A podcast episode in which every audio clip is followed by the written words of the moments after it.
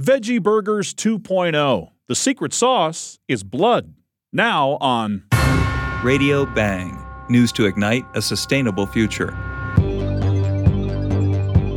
Veggie burgers have been around since the 1980s, and while millions of us rely on them as a staple, it's pretty obvious the main similarity to hamburger is just in the shape. That just isn't going to do to win over larger numbers of people who can't reverse their cravings for beef, a food that consumes unsustainable amounts of resources. Enter Veggie Burger 2.0, making its debut at the Boulder Whole Foods this summer. Preservative free, Beyond Burger, it's not frozen like all the others we've known. It'll be in the same refrigerated case with beef burgers.